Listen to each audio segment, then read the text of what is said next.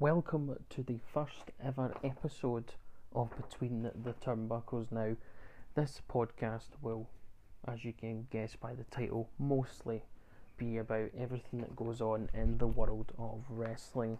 Now, I am your host, Jack. It's the first time I've ever done anything like this, but I thought since we're all in lockdown, may as well. It's been something I've been wanting to do for a while.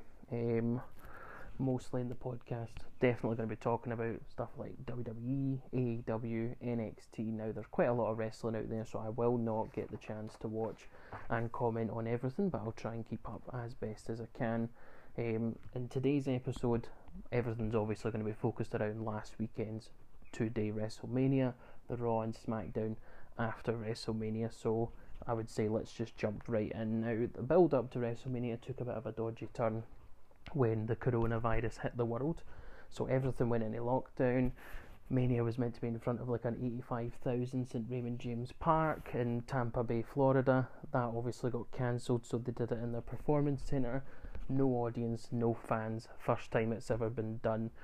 Because of it, I'm not going to rate too much on the Raws and SmackDown leading up to WrestleMania because naturally I wouldn't expect them to be very good just because of the situation. Now they did as best as they could with some good moments, some good promos, um, showing you some old school WrestleMania matches that were some of the best matches that were ever about for WrestleMania. But this Mania was always going to be a history maker, just because two days, no fans. So I'll start just on the Saturday night. Now the first night. Um, on the day, some of the matches I felt were kind of a bit thrown together, but the first match, pre-show, Drew Gulak versus Cesaro. Um, with the match, didn't go on very long. I would have liked to have seen it go a bit longer. I think it was only on for about four or five minutes at most. Um, Cesaro picked up the win. I wasn't really expecting Cesaro to win that match. Um, I kind of thought with the new Daniel Bryan and Gulak team, Gulak would be getting a bit of a, a push. First kind of mania moment for him. Um, I didn't really rate the match too well. I think they two had some good matches, and if they'd been given a bit more time, it would have been a much better match. I think the finish was a bit dodgy. The weird sort of aeroplane spin slam. Um, it's not really the kind of typical finish to a Cesaro match. I mean, Cesaro's finisher is normally the neutralizer or the Cesaro swing into the sharpshooter, so I was a bit surprised that that was what won the match. Um, I don't really rate the pre-shows anyway. Pre-shows I don't feel are ever really that good. Very rarely you get some good pre-show matches because they're so busy just showing you promos for the matches for the night. They don't give the guys a lot of time, and you could tell in this match. Um, the night kicks off. The stadium. It's it's still very elaborate. All the kind of fancy tech, techno, whatever the word is. Um, all the tech they've got, their laser lights and all the.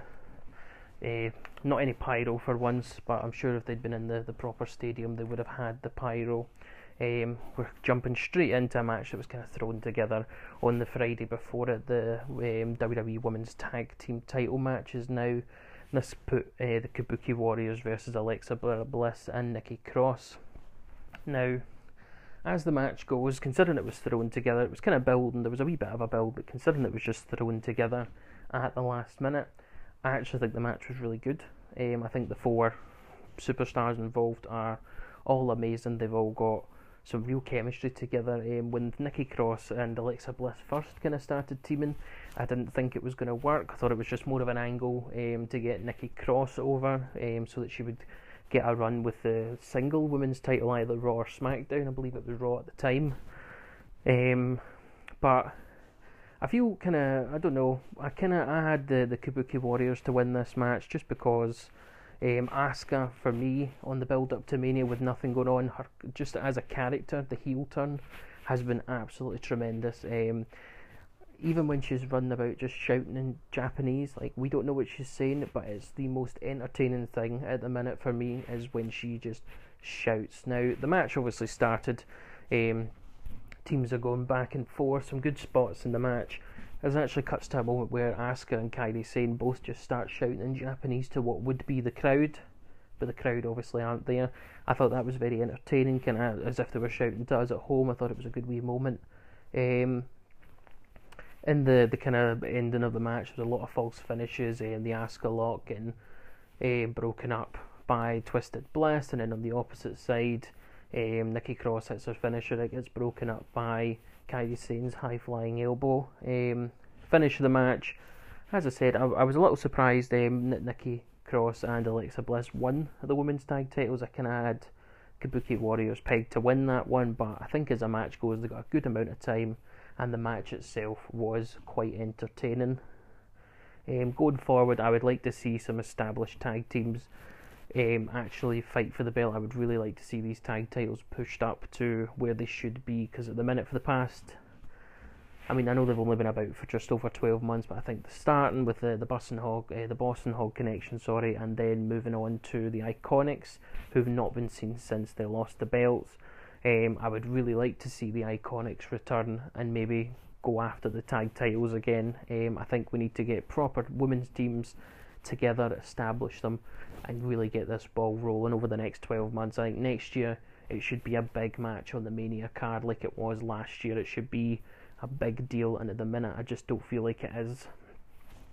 Um, moving on to the second match of the night, it was um, one Elias versus King Corbin. Um, kind of Corbin comes out to start the match, um, starts running his mouth the way King Corbin only can, and it kind of felt like it was going to be a surprise opponent heading into it. Um, I don't know who the surprise opponent would it be. There was a lot of rumours that it was going to be um, Jeff Hardy, um, natural rumours being CM Punk, um, and everything like that. But um, lo and behold, Elias did come out even after he took the fall from um, that weird stage that they've got at the side. He took the fall into the concrete. Um, very strange. Didn't expect Elias to actually be in the match. Um, starts off, he smashes the guitar over Corbin's head. Um, as far as the match goes, I think it was more Elias's best work. Um, it was really good to see Elias in the match. I kind of did get behind him. Um, the finish, um, I mean, the finish was just a roll up with some tight grabbing. Um, I don't think it was a particularly fantastic finish to the match. Um, I don't really want to see the feud go any further, to be honest. Um, so I, I, would I would like to hope that even with that roll up, that that's it done. But with WWE, I mean, we've seen how long the Roman Reigns King Corbin feud went on for, from like what was it, September, October, all the way through to February. I wouldn't be surprised if we get something half that time for this. Um, but the feud itself, I think, should be finished. Uh, moving on to what I was quite surprised to see was the third match of the night Becky Lynch defending the Raw Women's Championship against the new debuting Shayna Baszler. Now, a little bit of background, because in case nobody's seen it, Shayna Baszler is an absolute badass. She's dominated NXT for years. As soon as she took the NXT Women's title from Ember Moon, dominated it. She's the first ever two-time NXT Women's Champion. I was, and the build they got for her now. For me, there's not a lot of sense of what happened because everyone predicted after Survivor Series Shayna Baszler was going to drop the belt to Ripley, which is what happened, and then Shayna Baszler was going to win the Royal Rumble. Now, Shayna Baszler did not win the Royal Rumble, obviously, Charlotte Flair did. Now, at that point, to me, I kind of thought, are they going to do Charlotte versus Becky again? Um, thankfully, they didn't. That would have been really boring. I would have really hated to see Charlotte versus Bailey. But um, Baszler then just came out after the Rumble. I think it was the, either the night after the week after, and took a chunk out of Becky Lynch's neck. Um, bit strange. Didn't really like it very much. I think the, the spot itself was more of a, a shocking moment, but I didn't I didn't rate it too much. Um, and I think then they they announced the elimination chamber, so she's already like debuted and she's gunning for Becky, and then she's in the chamber. Now, for me, it's a bit strange because she's gunning for Becky, heading into the chamber. So already we all know Shayna Baszler's going to win the elimination chamber. Why? Why put the match on? It's one of those predictable things. I get it would have been a good match. I didn't really understand why we were to put it on. Um, naturally, Baszler dominated. She's the only person in history to eliminate every single contestant in the elimination chamber by herself. So that's five people eliminated. The only other person to do that is Braun Strowman, but in that chamber there was seven men. Um, I mean, Baszler looked good in the chamber. It wasn't a good chamber match, um, but she looked great. I mean, she came out in the middle. If they were going to do the way they did it, I would have had her come out last and just kind of like beat them all. But She was an utter badass in the chamber, and the whole build up to Mania, I, I think everyone was expecting Shayna Baszler to win this match. Um, so the match kind of starts um, very physical. Shayna obviously dominating um, at first because she's that prize cage fighter, uh, cage fighter from um, the background of MMA. Um, she's swinging Becky about. I believe she hit her um, head twice off the table, kind of the same spot she did to Liv Morgan in the chamber, but did it twice. Um, both women go for their finishers multiple times. Um, Baszler hit Becky with one of the harshest kicks to the face I have ever seen, and locks in her finisher. Um, it's like a, a rear naked choke. I'm not going to pretend that I know how to pronounce the first name. It's called something clutch, but I will learn it go forward because I do expect big things for Shayna Baszler. Um, weird thing about it, Becky just popped her hips up and held her down and got the three count victory. Um, I think it was the biggest surprise of the night, I would say. Um, maybe not. Maybe the second biggest surprise. I'll get one of the biggest surprise later on. Um, I didn't rate the finish of the match either. I had Becky to win the match because I thought Baszler was going a bit stale very quickly. Um, the booking just due to everything that's happened. I think maybe Vince maybe thought it would be safer to do a safe change than do a, a main change so the crowd couldn't react to it. I don't really know. Um, but I think everyone kind of thought Shayna Baszler was going to walk out with this. Um, I don't think it. I don't. I didn't really hinder any of the two stars in my eyes. I didn't really rate the feud too much. Um, because of the way it was started, I, I didn't really like it. Um, I think that um, it's more like to make it look as if oh Shayna made a mistake. That's all it was. So it's like when Taker wanted Michaels two years in a row. The first year it was the whole premise of it was I made one mistake. So I feel like that's the the angle they're going with on it. Um, but it was it was a solid match. Just I, I didn't rate the finish very much. Um, the roll up and again another roll up victory um, to take the win. Uh, moving on to the Intercontinental Championship was up next, which saw Sami Zayn defend against the challenger Daniel Bryan. Um, now these two guys come from like the independent scene. They've been wrestling for over a decade, probably a decade and a half by this point, maybe more. Um, I was really expecting a big, proper pro wrestling match, very technical, very um, nice to watch, and it, it wasn't because ever, ever for the past kind of what six, seven months, Sami Zayn's been taking on more of a manager role. A lot of people said he was injured, and then he, he won the Intercontinental title. He's in this match. He's obviously not been injured, but the actual match itself, I think it was okay. I think they've got Sami Zayn wrestling as a manager now, and I, I don't like it because uh, Sami Zayn is one of the, the probably one of the best performers in the world today, and it doesn't really show off his talent and skill the way that he's been doing in the past. I don't think it portrayed him very well. Um, due to some kind of outside interference from Cesaro and Nakamura, Daniel Bryan. I mean, he, he gives he beats Sami Zayn up like he kicks the holy hell out of Sami Zayn. Um, Sami Zayn gets a little bit of offense in. And then when Daniel Bryan starts turning the table, Drew Gulak's obviously ringside just now. He gets taken out, and then Daniel Bryan does a, some sort of like a, a, suicide dive onto them, goes up to the top rope to, to jump onto Zayn, and Zayn catches him with a mid-air Helluva kick. Um, I, I, assume it was a Helluva kick. It looked more like just a kind of big boot, but I assume it was meant to be a Helluva kick. Michael Cole, the most irritable man on the uh, planet right now, called it as a Helluva kick. So um, one, two, three. Um, Sami Zayn retains the Intercontinental Championship. I think it was the right choice to have Sami Zayn re- uh, retain. He only just won the belt. It'd be nice to see him wrestle some more and actually wrestle as a wrestler and not as a manager. Um, but I, I, think the match was okay. Um, I just would have preferred a different story in the match. Um, now the next one, this was a wee bit of a toss up heading into Mania because obviously everyone knew Mania and certain other things had been pre-recorded. The SmackDown Tag Team title saw a triple threat match, ladder stipulation.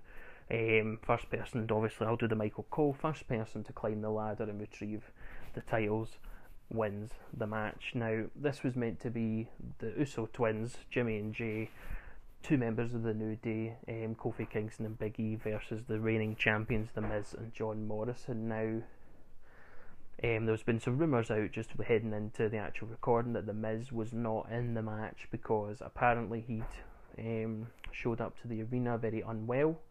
Um, obviously, with everything that's going on, the whole coronavirus thing, I think um, it was smart to take him off the card. People's health and safety. Why he went to the arena, I don't know. I don't think it was a smart choice. And then the match um, kind of went up in flames. Everyone, loads of rumours online that it was just the Usos versus the uh, Morrison and Jeff Hardy for some reason. Don't see the point in that.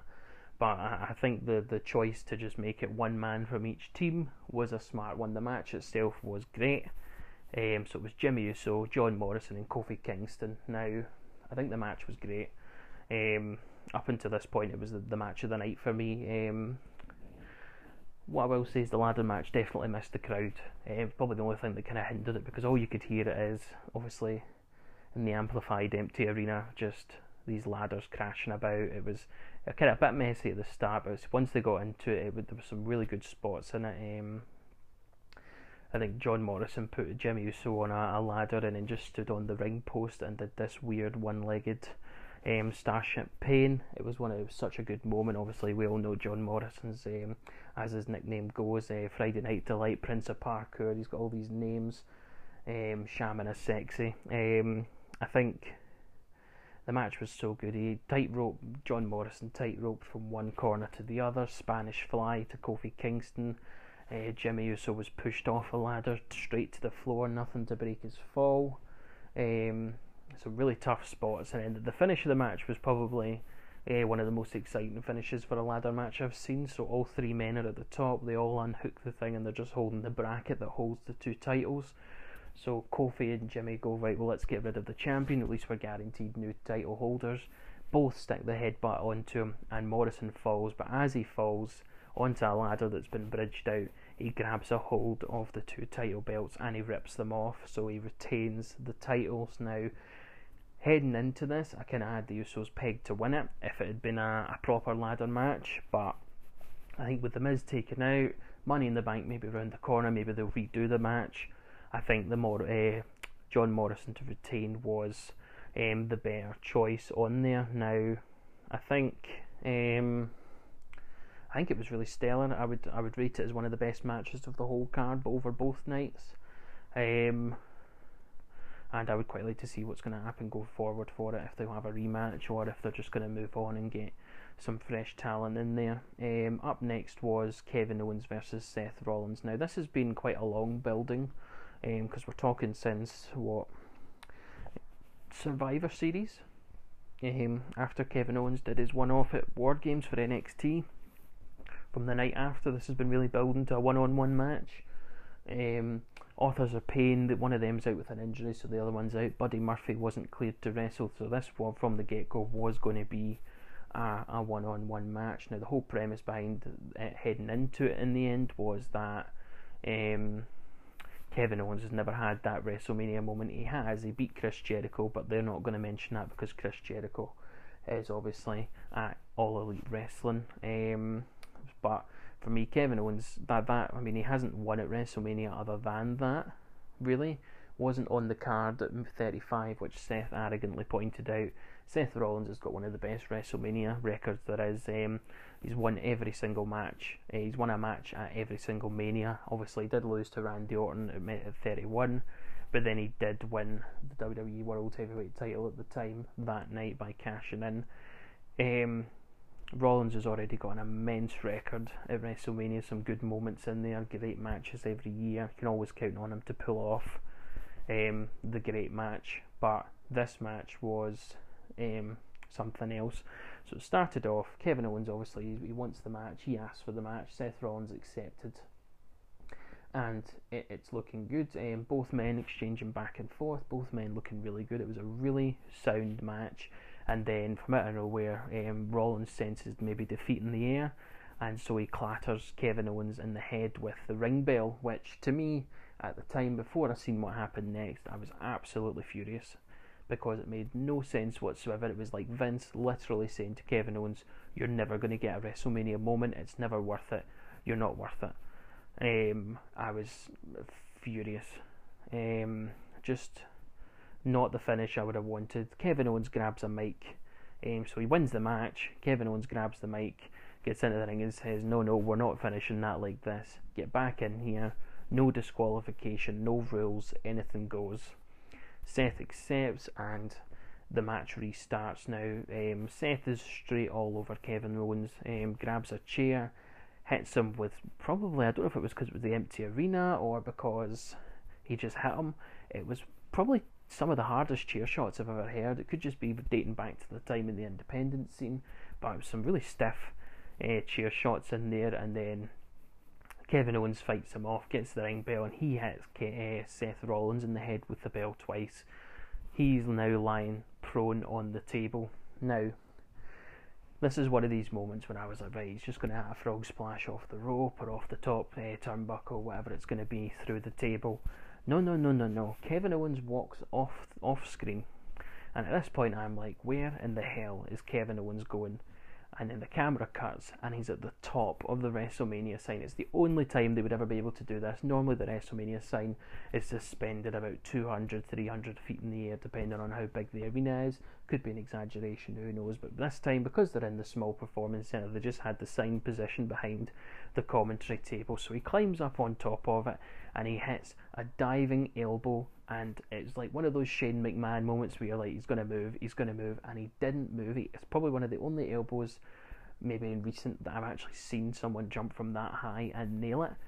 And the selling from Seth Rollins was incredible. Both men really told a good story. Um, doctors are all coming out. Kevin Owens waves them off, gets him in the ring, stunner. One, two, three. Kevin Owens gets his WrestleMania moment. It was a much better finish. I'm so glad they restarted the match with that um, stipulation. I think it was a good way to lure the fans out as well to get them quite cross, only for the babyface to go over in the end. Um, next match, moving on, was for the, the WWE Universal title. Now, going into this, it's a little controversy going into this because it was initially going to be Goldberg versus Roman Reigns um, in one of the uh, supposed dream matches Spear versus Spear, Big Dog versus Icon. Um, whether I was excited about it, I don't know. I was a little disappointed the way the match got announced. So Goldberg beat the Fiend at Super Showdown. Um, everyone has their thoughts on that. I'll cover that a little bit later on in the uh, podcast as well.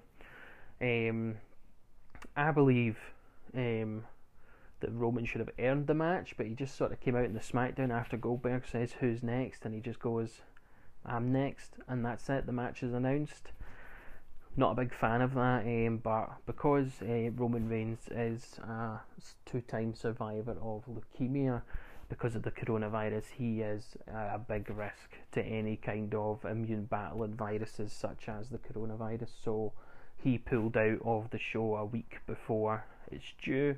Um, I've seen a lot of backlash online about it. I don't really agree with it. Um, you can obviously let let us know if you do agree with with his decision or not. But for me, Roman Reigns pulling out was um, a perfectly acceptable thing to do. Um, you can't ask much more than, than what he's already done for everyone. So I, I think him pulling out was a a good choice for him. And you know, his his wrestling career is not the be all and end all. His health has to go first. So um, I applaud Roman Reigns for for doing it. Um, now, because the SmackDown has already been pre-recorded up until the night of Mania, it was not announced that Braun Strowman was going to be taking Roman Reigns' place.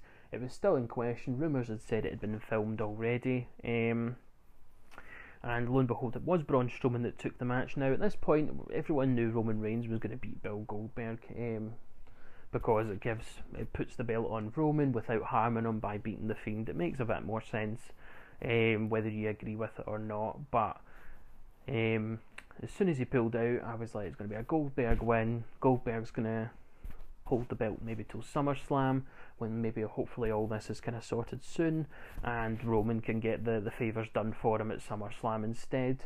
Um, match starts. Goldberg right off the bat with a vintage Goldberg, three spears. Braun Strowman kicks out at two. Fourth spear starts setting up for the jackhammer. Now his jackhammer against the Fiend wasn't that great, and the Fiend's about three hundred pounds. So this guy's Braun Strowman's nearly four hundred pounds. Um, the jackhammer, um, when he attempted it, Braun Strowman countered into his running power slam, with a second, a third, lifted him up for the fourth, and all you seen was Goldberg's arm just sort of go limp.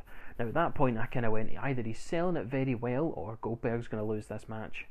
Um, and he hits the fourth one. The count goes one, two, and three, and Braun Strowman's your new Universal Champion. I think that was probably the biggest shock of the night. I don't think. Um, I did, definitely didn't think Braun Strowman was going to win that. Um, because he's not really been built up for much. There wasn't any like they didn't go in and edit any of the Smackdowns to re-record anything. They just went with the Roman Reigns angle all the way till the day of. So I was a bit surprised that um, that Strowman won the match. Um, I'm quite happy for him. I think he should have won the belt back in uh, 2017, um, definitely after his uh, feud with um, with this feud with Brock Lesnar. I think he should have been the Universal Champion about three years ago, but it's never too late to win your, your title, I suppose. But um, I do get worried that people online are going to call him a paper champion. I think I would be quite um, prone to saying that because it feels as if he's only going to hold the belt and then just give it to Roman when he returns, which kind of begs the question of why couldn't have Goldberg just did that. But I can see why they would want full time champion. I am a big hater of part time world champions. I think it's one of the things that, that's really holding everything back at the minute. Um, heading into the main event now, this for me, I'm going to have decided to introduce him for everything that I review. A match of the night now for this for me Boneyard match, Undertaker versus AJ Styles, match of the night. I have never seen anything so awesome in my whole life. Um, a lot of people on there probably don't like it. Probably like Marmite, you'll like it or you'll hate it. But for me, from start to finish, this was great. The hearse comes into the boneyard, Styles gets out of the coffin, and you, the whole kind of build up. You, it's like it's not the dead man of old. It's kind of more like American Badass Undertaker and then the Metallica hits, and when he comes in in his motorcycle, and it's just awesome from the get go. It's just a it's just a fight. It's not pretty. It's not a a wrestling match. Not going to find a collar and elbow tie up in this match. Um, Taker obviously with the the early flurry, um, giving it the you know, you want to mention my wife's name again. What's my wife's name? Um, there's a really funny bit where I think it's more like an homage to Bill Goldberg at WCW, where he smashes the windscreen, puts his hands through it, looks at his elbow and he's bleeding and he just goes, "You made me bleed," um, and then obviously gets a bit dirty. Styles kicks him uh, where the sun don't shine, um, and then starts taking control. Taker obviously very quickly, being the bigger guy, fights back, puts Styles in this pre-dug grave hole. And naturally, because it's AJ Styles, he's part of a faction. I don't think it would have been the match without the OC. So Karl Anderson and Luke Gallows do make an appearance in the match and they're surrounded by um, these druids. So these six druids surround Taker. He beats the holy hell out of all of them, and then the OC attack. Now he kind of fends them off, but naturally Styles makes it back up, and Styles then takes over the match. Um, breaking this this tombstone over uh, the Undertaker's head, kind of poetic justice, I suppose. And at times he's almost killed people with a tombstone. Um, and then uh, Styles takes over, he spears him through um, a wooden wall and puts him in the grave. Styles, at this point, you're kind of thinking Styles might win this match here. So he starts uh, dragging the, the grave over. Nothing's really explained heading into this match how you win it, but looking at it with everything that's going on, the, it was quite clear that the, the key way to winning the match was to put them in the hole and to bury them alive. So it was kind of like a um, an updated buried alive match, but cooler because buried alive matches had a, a kind of tendency to suck. Um, but this one was quite good. Um, Styles is driving the tractor forward to unload all this dirt, and there's just this amazing lighting effect put behind where it's like a big floodlight, a big white floodlight, and Taker is standing behind him. So I don't know what it is in the moment because he's the badass. You kind of go, oh, that's like more Dead Man. So this is like a weird hybrid version of the badass and the Dead Man put together. Um, don't really know what you want to call him. Um, American Deadass, who knows some awful name like that? I'm sure they'll come up with one. But um, and at that point, he takes back over. Styles starts running. He climbs onto the, the roof of the house that's there. Taker the whole time going, where you running to? You can't run anywhere. Um, they get on the roof and, in vintage uh, Taker fashion, lifts the hands and the, the flames come flying up. Um, look uh, Gallows gets thrown off the building, and then Karl Anderson eats um, a horrible tombstone onto the metal roof, and then AJ Styles gets choke slammed off of the edge. At that point, Styles did probably the biggest begging I've ever seen from a superstar. Please don't bury me, don't bury me. And um, Taker kind of lures him in, going, I'm not going to bury you because you brought the fight to me. Not a lot of people have ever brought the fight to me like that. But the dead man being the dead man, he later turned around and kicked him in the face and he fell into the, the grave and then he buried him alive. Now, the match finishes, Taker gets on his bike and lifts his vintage right hand and fire comes out of the roof, the Metallica hits, his symbols all lit up in blue on the on the the um, the house. Very cheesy, but it was really honestly it was very very good. I would recommend anyone to watch it. It was it was definitely um, better than what we've seen of the Undertaker in the past year or two. Um, and then the show ends. Night one's over at that point. I think it was the best choice for that to close the show. From what I'd seen online, because it's that kind of style, apparently before leaving WWE to go to AEW after the contract expired, there are rumours that Matt Hardy was very influential in that match. If that's the case, that's great. If it's not the case, then they did very good without it. Either way, it was great. Um, I think uh, as far as the whole show goes, um, it was three hours long, four hours if you include the pre-show. I think it was uh, very good. I think it was a bit of a, a strange start, um, and as as it got built on later and later, it did become on uh, one of the good shows. Um, we'll go into straight on tonight too now. Uh, opening match was Liv Morgan versus Natalya on the pre-show just really a spot to get Liv Morgan over again. The match didn't go on very long. Liv Morgan picks up a, a victory. Not really too surprised. I would kind of like to have seen Natalya win the match. Don't feel like Natalya gets a lot of um, credit these days for what she does. So um, yeah, I would have really liked to see Natalya, but it is a good moment for Liv Morgan to get a, a pinfall victory at WrestleMania.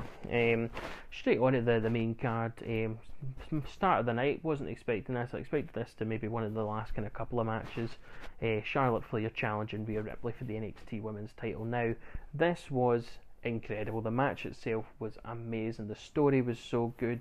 Um, Ripley, the, the star of NXT who goaded Charlotte into the match, Charlotte, the Royal Rumble winner who didn't want the match, and then the audacity of Rhea Ripley to come out and challenge her, accepted the challenge and chose her. Now, heading into the match, I think this is one of the toughest matches of both cards to call because if Rhea Ripley wins, you're putting over the current future of the WWE. Rhea Ripley, without a doubt, is the future, like the star of the women's division going forward. And then you've got Charlotte Flair, who could win, and then to combat AEW on a Wednesday night, could go to NXT and really push the talent up there. Now, um, I kind of thought it would have be a bit better if Ripley had won this match. Didn't think Charlotte really needed to be the NXT Women's Champion again. I don't know. I, I don't want to do the whole down to NXT because I don't believe it is down to NXT anymore. It is more so over. But in Charlotte's case, I feel like this was a step down because um, if she was to win the match, then she's moving yeah she's moving over to the brand but it, it is still seen as the developmental brand. Um, within the first five minutes Rhea Ripley hit the Riptide her finisher and Charlotte naturally kicked out. Um, at that point I kind of got that that sinking feeling that Charlotte Flair is going to win this match. Um, I don't know why just uh, from that moment there I was kind of like I don't see Rhea Ripley actually keeping the belt in this. Um, Charlotte Flair, naturally being the Flair, starts working on the legs. The match is great. There's so many good moments in it. Um, fast forward to the finish. Uh, Charlotte starts with the, the figure four leg lock, and you kind of think, right, this is the first time she's kind of had it locked in. Is Ripley going to be able to break out of it? If she bridges, I don't see her getting out. Um, the bridge happened into the figure eight lock, and Rhea Ripley tapped out, and Charlotte Flair is your new NXT Women's Champion. Now, I don't think it was, like I said, I don't think it was a bad decision. I don't think it, I don't think it, I don't have my eyes. It should have been Ripley, but I don't see the problem with Charlotte Flair winning. It does push NXT um, to that level where, right, you now need to fight to dethrone the Queen. Uh, it's like Balor going back to NXT. I think was a great choice for him. and he's been really, really um, flourishing there. On to the next match. Next two matches were kind of dull on the card. It's Black Aleister Black versus Lashley. I'm a big fan of both guys. Um, I think Bobby Lashley needs something big to chase, and I think Aleister Black is going to be one of the future stars. Um, I didn't really like the match. Um, it was kind of thrown together. I didn't understand it. Um, Bobby Lashley's this big 280 pound powerhouse, and uh, Aleister Black's this massive um, star. Um, he's he's definitely going to be the big guy going forward. Um, Black didn't really have a lot of offense. I felt like it was more like he, he just won the match. He, he Lana he put him up for a dominator, and Lana said no, spear him. Put him down, goes for the spear, and he, he walks into the Black Mass. Um, Black for me didn't have a lot of offense, and I don't think it really showed Aleister Black at WrestleMania as being the the big star going forward. It was more of a I just won this match. Um, I know obviously both guys need to showcase themselves over, but I would say I would say but Black should have won the match, but um, I don't believe that he really looked good in the match. Now, uh, next match was again just one of these things that was thrown forward. Um, Otis versus Dolph Ziggler. Um, all really started from some weird Valentine's. You know how WWE love their, their love triangle angles. So Otis, um, I think Otis was destined to win the match. Um, on the Friday, we'd found out that Sonya Deville had been the one that messaged and messed around with um, Mandy's uh, phone, which made Otis late for the date, which made it look as if he got stood up when um, he didn't stand it up. It was just a plot by Dolph and Sonya to get Dolph with Mandy. Now, I don't believe this match was good at all um, for what it was. Uh, I think the moment at the end of the match was good. Otis wins. Mandy comes out and helps him. Um, Otis low blow uh, got low blowed by Dolph. Mandy comes out and slaps the hell out of Sonya, and then gets in the ring while the ref's distracted and low blows Ziggler.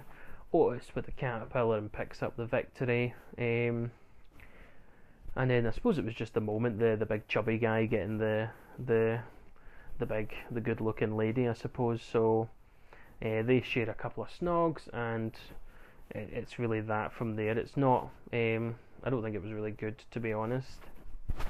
So then we head into what was probably the biggest match of the night. Um, the returning Edge versus Randy Orton in a last man standing match. So um, this match, nobody ever thought they would see this match ever because um, Edge retired nine years ago due to uh, neck injury. Um, you know, everything was all there. So Edge was the was out. Nobody Hall of Fame, everything like that. He moved on into his acting career. If anyone's not seen his um, 24 documentary, I would really recommend you go and watch it because it, it was absolutely fantastic. It was such a good watch. Um, Royal Rumble comes around. I think this all really stems back to SummerSlam last year when he speared Elias. Everyone was kind of that was quite physical for Edge. He's not meant to be doing anything physical. Um, that shouldn't have happened.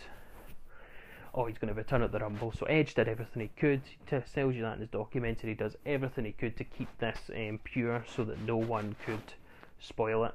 Because in the modern world, wrestling's totally spoiled by um, spoilers online, believe it or not. So I think Edge, when he returned, I mean, I, I know I freaked out. Um, there's certainly a video of it somewhere. Um, I went absolutely crazy. My neighbours were not a fan of me that day, but um, Edge and Orton, it was such a good first feud to come back. The feud has been great. I love watching Randy Orton as a heel when he really sinks his teeth into something. Now he's not, for me, he's not sunk his teeth into anything in a while. I think the only thing he last time I kind of went, oh that's like Randy Orton of old was that against Jeff Hardy when he was putting the screwdriver in his um, ear hole and then twisting it in the Hell in the Cell match. I think that's the only recently the past time where I've been kind of like, oh, Randy. Maybe the AJ Styles feud at Mania last year, but I, I don't feel like Randy. I feel like Randy just sort of floats about these days. Um, but this was this was like Randy Orton back from his like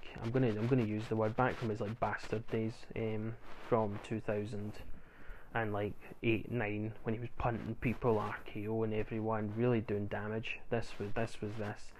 Um, the whole build up. I mean, he RKO'd Edge, Con-Chair-To to Edge, he RKO, he beat the hell out of Matt Hardy two weeks in a row um, to write Matt Hardy off TV before his contract expired. He RKO'd Edge's wife, Beth Phoenix. Um, the match, the match for me, I think, I think we need to give it more credit for what it's worth because um, they were in the performance centre. I don't really see what everyone kind of expected more from it because the match itself. I mean, most last man standing matches are physical punches and kicks, mostly weapons based, I suppose. Um, there's not really a lot of that in the performance centre because of the fact um, it's a gym. Performance centre is normally a room made up of about five or six rings and a gym. So they did a lot of fighting in the gym and through to the other areas of um, performance centre, but I don't think that the match was as good as it could be. Um, I feel like it would have been better. It was 36 minutes long. I feel like it would have been better if it had 10 minutes taken off it. It was a long match. And at Randy Orton's pace, everyone knows Randy Orton has that really slow pace. I think it was just too long. If they'd shaved 10 minutes off it, it would have been 100 times better. But there was still some really good spots in it, um, some really weird ways to, to hit moves. So because they're using the gym to its full advantage, you've got the um, I'm not a gym guy, so I'm not going to pretend I know what they're actually called, but it's like these wee straps. I assume you put them in and lift your knees up for crunches or something like that. Edge does, does this really cool um, drop kick off it.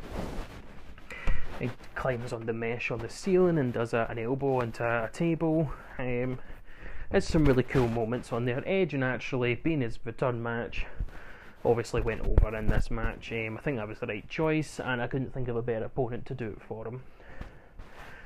Um, moving on to the Raw Tag Team titles. Um, again, it was a match that was changed at the last minute. It's supposed to be um, Angel Garza and Andrade versus the Street Profits. At the last minute again, Andrade wasn't able to do WrestleMania for some reason, and um, Austin Theory from NXT stepped in. Was a bit of a weird choice for me, but um, I don't dislike the match. I didn't think it was good, but it was it was fairly easy. The Street Profits were going to win. Um, Montez Ford gets that good moment with his wife Bianca Belair. Um, I don't think it was too bad, but I don't think it was great. Um, moving on, you've got the the Fatal Five Way for the SmackDown Women's Title now. This match was a bit hard to, pre- to predict as well because anyone could have won this. Um, in my eyes, I think everyone, I really, really this year like to see Tamina win the women's title. She's been with the, the company for must be coming on 15 years now, and she's never held a single championship.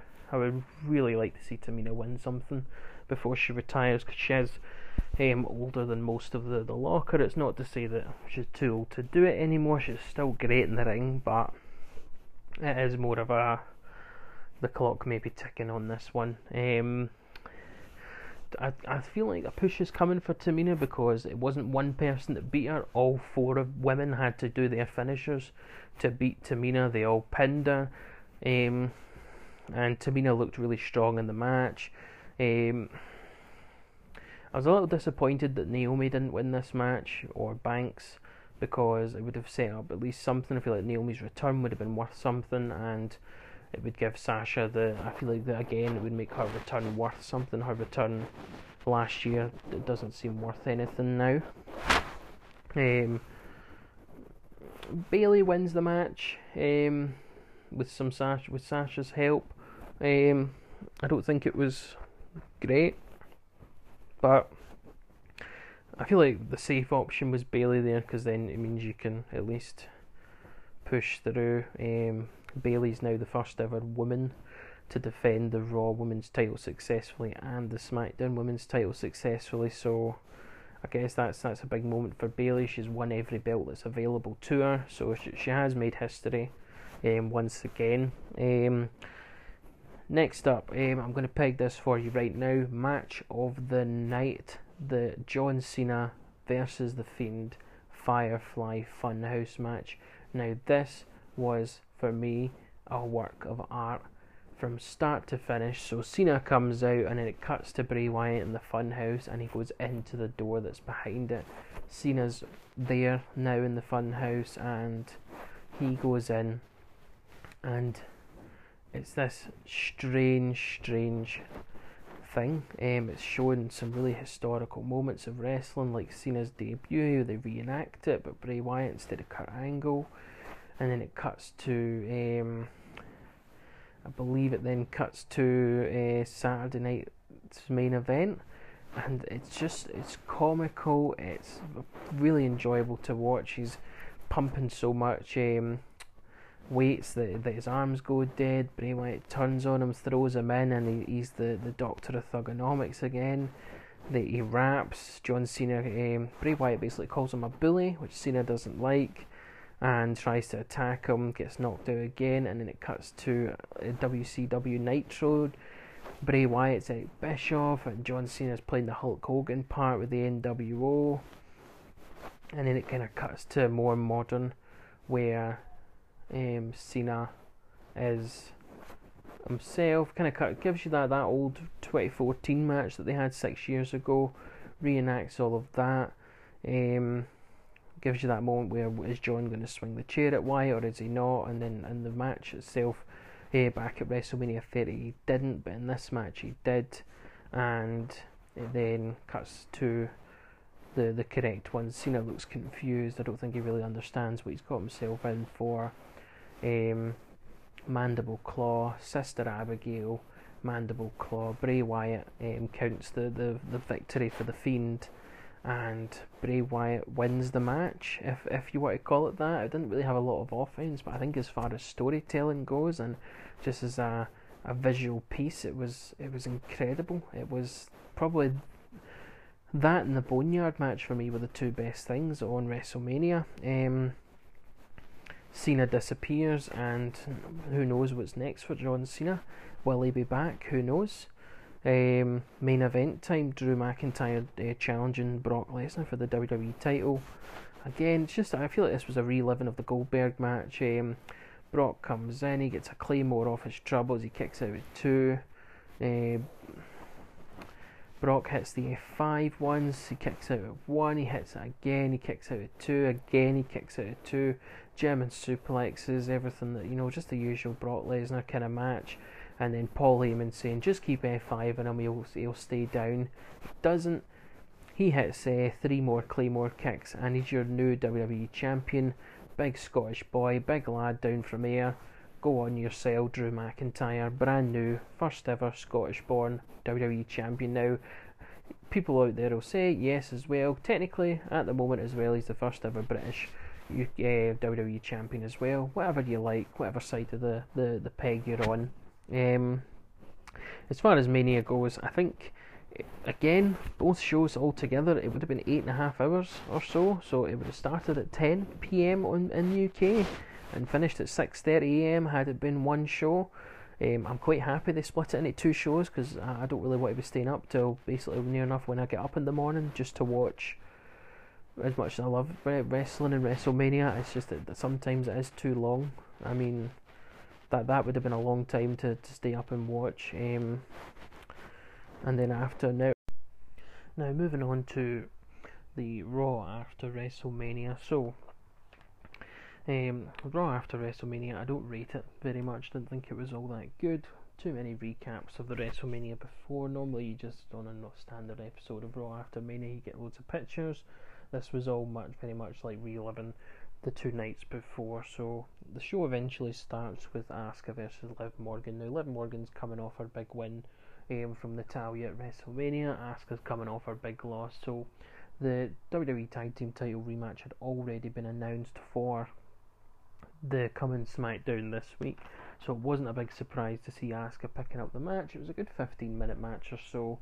Um, Liv Morgan did get some good spots in there, but Asuka obviously came up with the victory um, in order to keep the momentum going into her rematch this Friday. Um, this past Friday there for the tag titles. Um, moving on, what I think was probably the worst part of Raw. The only good thing that came out of it was Bianca Belair's debut. Really, a Raw tag team title match rematch. Uh, Austin Theory and Angel Garza get themselves disqualified. I don't know why, as a number one contender, it would make any sense for to get yourself disqualified. You don't win the belt, so I don't understand the booking behind stuff like that. Um, it was really just there so that Bianca Belair could come out and say she's no longer the EST of NXT, she's now the EST of WWE and has officially joined the Raw brand. Um, she has a match with Zelina Vega, doesn't go down, it's shenanigans again with all of that, and it becomes a six person tag. It was about 45 minutes in total, this whole thing took up of Raw, um, all really just leading to a blow off of a six man or sorry, six person tag team match. Um, it wasn't very good.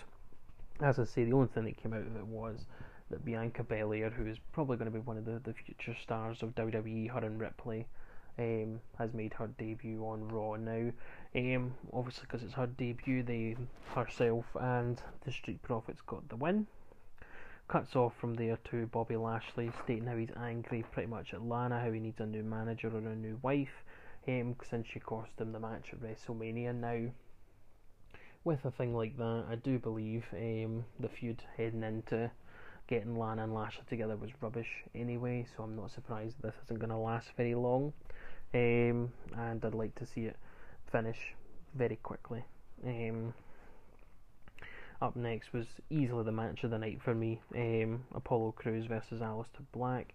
Aleister Black got a really good match in this one, much better than his WrestleMania match. And Apollo Crews, who has not been a rated talent since his move from NXT to WWE television, um, had such a good showing in this match. I'm hoping it really leads to a, a proper push for him, and uh, it's actually going to be something that's worthwhile.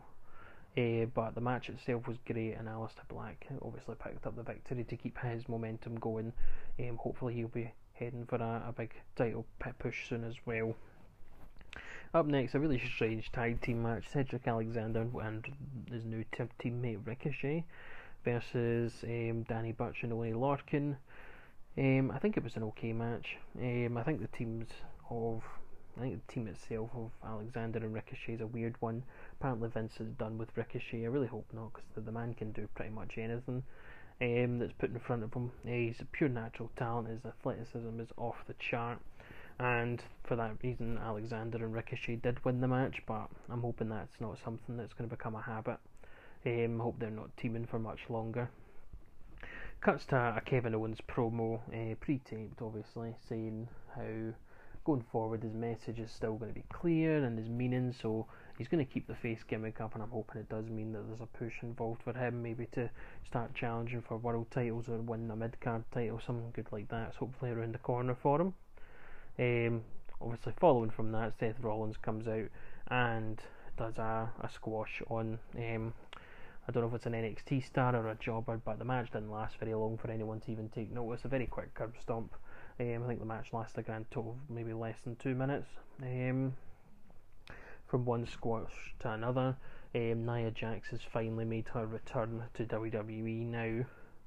Um, I'm waiting for this return for a wee while. I think she's been cleared for about a month or two. Um, everyone's kind of saying either apparently her or Liv Morgan are going to be Sister Abigail um, or Rosemary from Impact Wrestling. Whether that is, time, time will certainly tell. And I think it was was a good return again. It was just another NXT star that she squashed um, to make herself look strong. And the show finishes with probably the worst part of the night. Um, it's a, a cut back to, to WrestleMania from the night before. Drew McIntyre supposedly had a, a second match after the, the night went off the air against Big Show. Now, the fear about this was that Big Show almost won the WWE title. Um, that would have been really awful, especially for Drew McIntyre getting the the push all the way up to that, only to then lose um, the belt after 20 minutes of holding it. Thankfully, Big Show did not win this match, um, and Drew McIntyre is still the WWE champion at the moment. And that really wraps up the show. As I say, Raw wasn't particularly special. Um, I will cover SmackDown now for you as well. SmackDown was a lot better, but still had its moments of um, just constant recaps of the show. Um, Strowman starts with um, Nakamura interrupting him, saying that they he wants to have a match, so they agree that their match for the main event, pretty much. Um, and match of the night is the opening match on the card. Uh, women's tag team title rematch, Kabuki Warriors um, versus Bliss. Now, Kabuki Warriors were looking very strong in this match. Um, some really good chemistry between the four and uh, some really good spots. Uh, Alexa Bliss hits the twisted Bliss off the, the top rope and um, to the outside on both of the Asuka and Kairi Sane. Um, the match itself, it was it was a really good match, very enjoyable to watch, and Bliss and Cross retained the belts. Not too surprised by that there. Um, Elias has his usual Friday night segment where he plays the guitar and sings. I'm actually qu- quite disappointed to say I think the song that he sang was very catchy. Only criticism of it is that he acted as if he actually beat Baron Corbin like properly. Like it was just a roll up. Didn't really. It wasn't a big win for him. It was a roll up, and but he's kind of acting as if he he's won the world title or something about it. So I don't know if I agree with the the manner of the song, but the, the song itself I thought was quite catchy. Um, and he kind of made an indication that he's looking towards Money in the Bank, so maybe we'll see Elias in the Money in the Bank ladder match.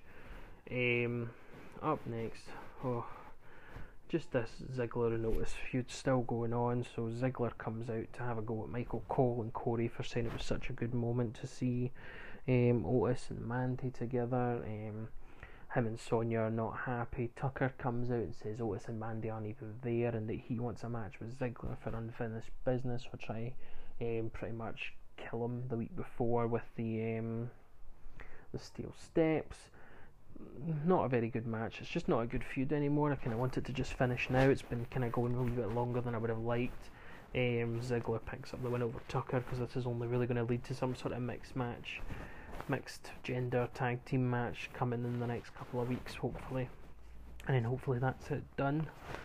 Uh, we next head into probably the most entertainment part of the week for me. Uh, the dirt sheet, uh, the Miz is back. I don't know when this was pre-taped or anything, but supposedly the reason he missed Mania was because he was showing some cold and flu symptoms, everything with the coronavirus. we would expect a two-week isolation, so maybe this was filmed this week. That means he would have had the two weeks isolation. Who really knows? But um, the Miz is back. It's all that matters. Um, they then sing that Miz and Morrison "Hey Hey Ho Ho" that awful song. They've turned it into like a, a freestyle rap, and it was just it was just awful. Thankfully, the the Usos interrupt and the New Day then come out. The Usos come out first to ask for a, a tag match, proper tag match for the titles because it should have been two on two. But then the New Day come out and say, well, actually, we were in the match as well, so why not do the opposite? People who weren't in the match at Mania have the rematch. So he's suggesting Biggie versus Jey Uso versus The Miz, which Kofi then confirms is going to happen next week on SmackDown for the Tag Team Championship. So, got another triple threat match not a ladder match this time, just a normal triple threat match. Um, very surprising debut from NXT next. Forgotten Sons from NXT have made their official debut on SmackDown. I'm quite happy about that because I quite I quite like them. Um, didn't think they got quite a lot given to them at NXT, so I'm hoping SmackDown will be a better place for them. But um, certainly three good talents, and it certainly is good to see them um, get that that call up, that good moment. It's, everyone still calls it a call up, but to me, it's, it's still kind of as a call up because every year there's still NXT people who get moved to Raw or SmackDown. Um, they do a, a, squash match with the Lucha House Party. It's not to say the Lucha House Party didn't have some offense, but naturally it was going to be the Forgotten Sons who picked up the big victory in this one. Um, cuts to backstage. Very, very strange. Dana and Carmella want a WWE Tag Team Championship match. It's very strange. It's a very weird um, team to just throw together out of nowhere. Um, and they accept the match. Like I was saying earlier, we really need to get more established teams fighting for the belts, like the Iconics or um, just someone more established. Um, so this is a bit strange for me, and then it cuts to Sasha and Bayley who come out to do their natural post WrestleMania celebration promo. Um, Sasha and Bayley are basically saying screw the haters, screw you. Lots of digs at Paige. It's very possible that it could be hinting towards a Paige return. Whether or not that's the case, it's kind of thrown off when Nia Jax does the Rampage on Raw, which is Paige's finisher, and Paige tweets out to say that she gave her her finisher. So, who really knows? Um, supposedly AEW cleared Paige the same way they cleared Edge, so it could be possible WWE might not want to lose her and will clear her just to keep her. Um, Tamina comes out. Looks like we are maybe in store for a good Tamina push, and says it took four people to beat her and demands a title match with Bayley.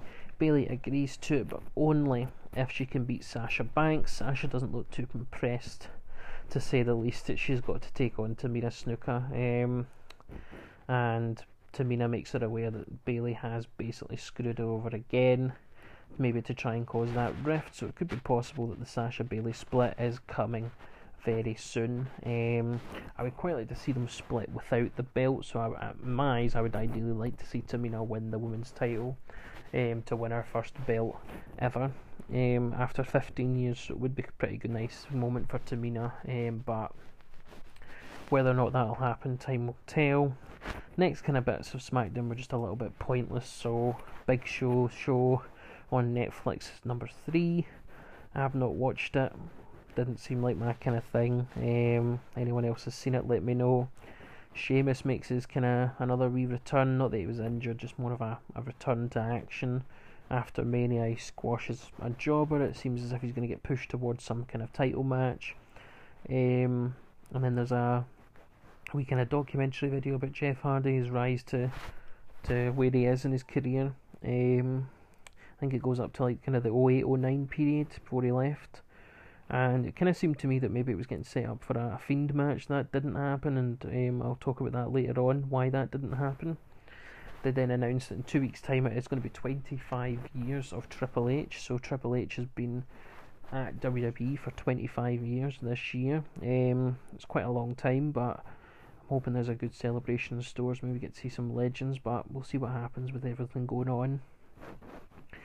And then we're just into the, the main event. Braun Strowman versus Shinsuke Nakamura. Um, the match itself, I think it lasted about seven minutes. It wasn't very good, wasn't very bad. It just it was, it was just alright. It's just one of those revisited feuds that needs to just be put to bed, move on with it. Um, Nakamura should be getting a big push shortly. Hopefully, very underrated star. Um, Strowman wins the match, obviously to keep himself momentum going, new champion and everything like that. And then, strangely, in his celebration, Bray Wyatt, the Firefly Funhouse um, music hits, and it's Bray Wyatt talking about the history of.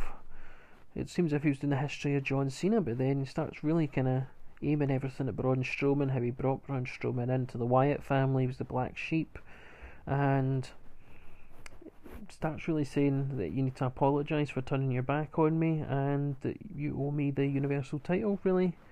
Um, Braun Strowman just kind of finished the, the show off by saying, Bray, I'm here if you want to let me in. Kind of playing mind games already with Bray Wyatt. Don't know if I'd do that myself, but certainly it looks as if Bray Wyatt's getting set up for another Universal title run, which in my eyes is a big mistake because I think him holding the belt in the first place was a massive error. Um, I don't think he should have held the belt because he debuted his new character at SummerSlam and two months later he was fighting for the Universal title. We had that god awful no decision inside the Hell in the Cell, which is pointless, and then they kind of forced themselves having to having to give Bray Wyatt the belt, and then forced themselves have to having to not give him the belt by taking it off him by Goldberg. Um, which I'm just going to put my opinion out there on that. Goldberg beating the Fiend for the Universal title was the best choice. It was the right decision. I don't know if I agree with how short the match was, but it was the right decision to have Goldberg take the belt because it's a part-time star that can hate and it saves Roman Reigns from getting booed unnecessarily. Um, SmackDown finishes there. Like I said, it was a good show. It was much better than Raw. Um, still had its iffy moments where, uh, with the situation they're in, I can understand why why it's not as good. But part of me thinks that SmackDown would have always been better than Raw because I feel like some of the booking would have always just happened in front of the live audience. And if that's the case, Raw would not have been good at all. Um, before I finish, before I leave you, um, some upcoming rumours that I've seen. There's quite a lot of rumours about retirement going around. Uh, five superstars have supposedly retired now, um, which is quite a lot, big number. So I'll start with the most cleared one. I don't know how many times he's done it, but uh, supposedly the Undertaker is now officially retired after his Boneyard match. He's been saying for a wee while now that he wants to finish with a match that's suiting of the Undertaker. Now the Boneyard match certainly is. Um, apparently Vince is trying to get him to do one more year, potentially finish his career next year at 30, WrestleMania 37 um, in front of a 100 plus thousand people. It would certainly be a good moment for him and for the crowd. Um, and then at Survivor Series this year, it will be the 30th anniversary of his debut, so he might be looking to try and get a few matches out of Taker this year, yeah, including all the Saudi shows. So I'm hoping, I would like to see him stick around for for um, another 12 months, but whether or not we see that is going to be a different thing. But if he's retired now, he's been a lot of pain for a lot of years. I don't think anyone could knock him for retiring now. Um, second person who's supposedly retired, quite a surprising one, is uh, John Cena. Um, sent out a tweet, something similar to the Undertaker. Taker sent out a tweet as well that said um, it was a hell of a ride. Hashtag thirty years. Uh, Cena sent out something similar that says if you're going to um, if you're going to leave, leave him guessing. So maybe John Cena is finished with WWE now. Maybe that's his final match ever, and um, it was certainly the most entertainment uh, entertainment part of WrestleMania was was the Firefly Funhouse match. But I just I, I don't know if I buy into that one so much. I feel like that's more of a just a I think say that he's going away for a while. I don't believe that that's John Cena finished. Um, he is in, in his kind of mid forties now, so I, and he is probably more focused now on his Hollywood career than anything. Uh, so I wouldn't be surprised if he is done, but I would like to see Cena wrestle one match, like not a a pre-recorded kind of segment thing like that was. I would like to see him wrestle one more big match. Uh, maybe him and Taker next year could could finish each other off with a proper match rather than what we got at 34, or he could put over a new star like Finn Balor. I, I don't know what the future holds, but I would like to see John Cena return. Um, maybe this time again next year. A uh, big shocking one that I've seen is Roman Reigns. Supposedly is done with WWE because apparently rumour says that Vince was unhappy with Reigns for pulling out of the show a week before um, and said that he should have just got on with it. But I mean, the other side to the rumour is uh, that Vince was supposedly all for it and was very, very happy and accommodating um, under the circumstances. Why he pulled out, obviously due to him um, having survived leukemia twice now, his immune system isn't going to be very good. He's actually missed a couple of shows before as well with the, the vi- a viral infection before, so his immune system isn't great. Um, what side of that rumour's true? Uh, certainly leave your opinions and let us know. Um, for me, um, Reigns pulling out wasn't a bad thing, and I don't believe Vince would have treated it as a bad thing. Um, two massive fallouts backstage at WrestleMania, supposedly involving Lesnar and Goldberg, both with Vince McMahon. Uh, apparently, Brock Lesnar was not happy that he was dropping the belt to WrestleMania, and his paycheck was substantially less because he gets bonuses based on attendance and something like that, stock or whatever it is.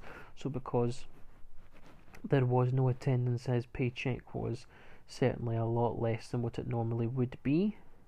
And Vince told him to stop being selfish and greedy, to which Lesnar said that he was being selfish and greedy for not postponing the show. And Lesnar said to Vince he's done with it and he won't be renewing his contract. And Vince basically kind of said that he doesn't care and told him to get out the building. And Vin Lesnar was supposedly escorted out of the building by security. Again, this is all just rumours, so it's not nothing guaranteed at the moment. Something similar with Goldberg. Um, Goldberg was not happy about dropping the belt to Braun Strowman, as he thinks that he should have retained to hold the belt off, as he really wanted to drop the belt to Roman Reigns and work with Roman. Um, and apparently it was in his contract that that would be who he was dropping his belt to. Vince supposedly said to Goldberg that he, nobody really cares who Roman takes the belt off of which I think is a bit arrogant. But um, Goldberg was um, supposedly Goldberg gets paid one million dollars per match, and Vince wasn't looking to renew the contract at the time. Um, because of everything that's going on, he can't really afford to pay a part-time champion. Um, as I said at the start, I despise part-time world champions um, because it just I feel like it takes away from the, the value of the belt. Um, this one's more of like a coming out of retirement. I mentioned it a couple of times. Paige, supposedly cleared to return. Um, again, as I said, Sasha and Bayley are making digs at it, but then Nia Jax used her finisher. Um, whether or not that's all true, uh, only time will tell. Um, only other rumour I've got for you is uh, supposedly general managers will now be coming back to Raw and SmackDown. So the Raw general manager at the minute is rumoured to be Paul Heyman, and the SmackDown one rumoured to be Hulk Hogan. Now, Hulk Hogan would really kind of annoy me because I feel like it would be when Kurt Angle was the general manager, and every week he would just come out and say it's true, damn true. So every week we'd need to listen to what you're gonna do, brother.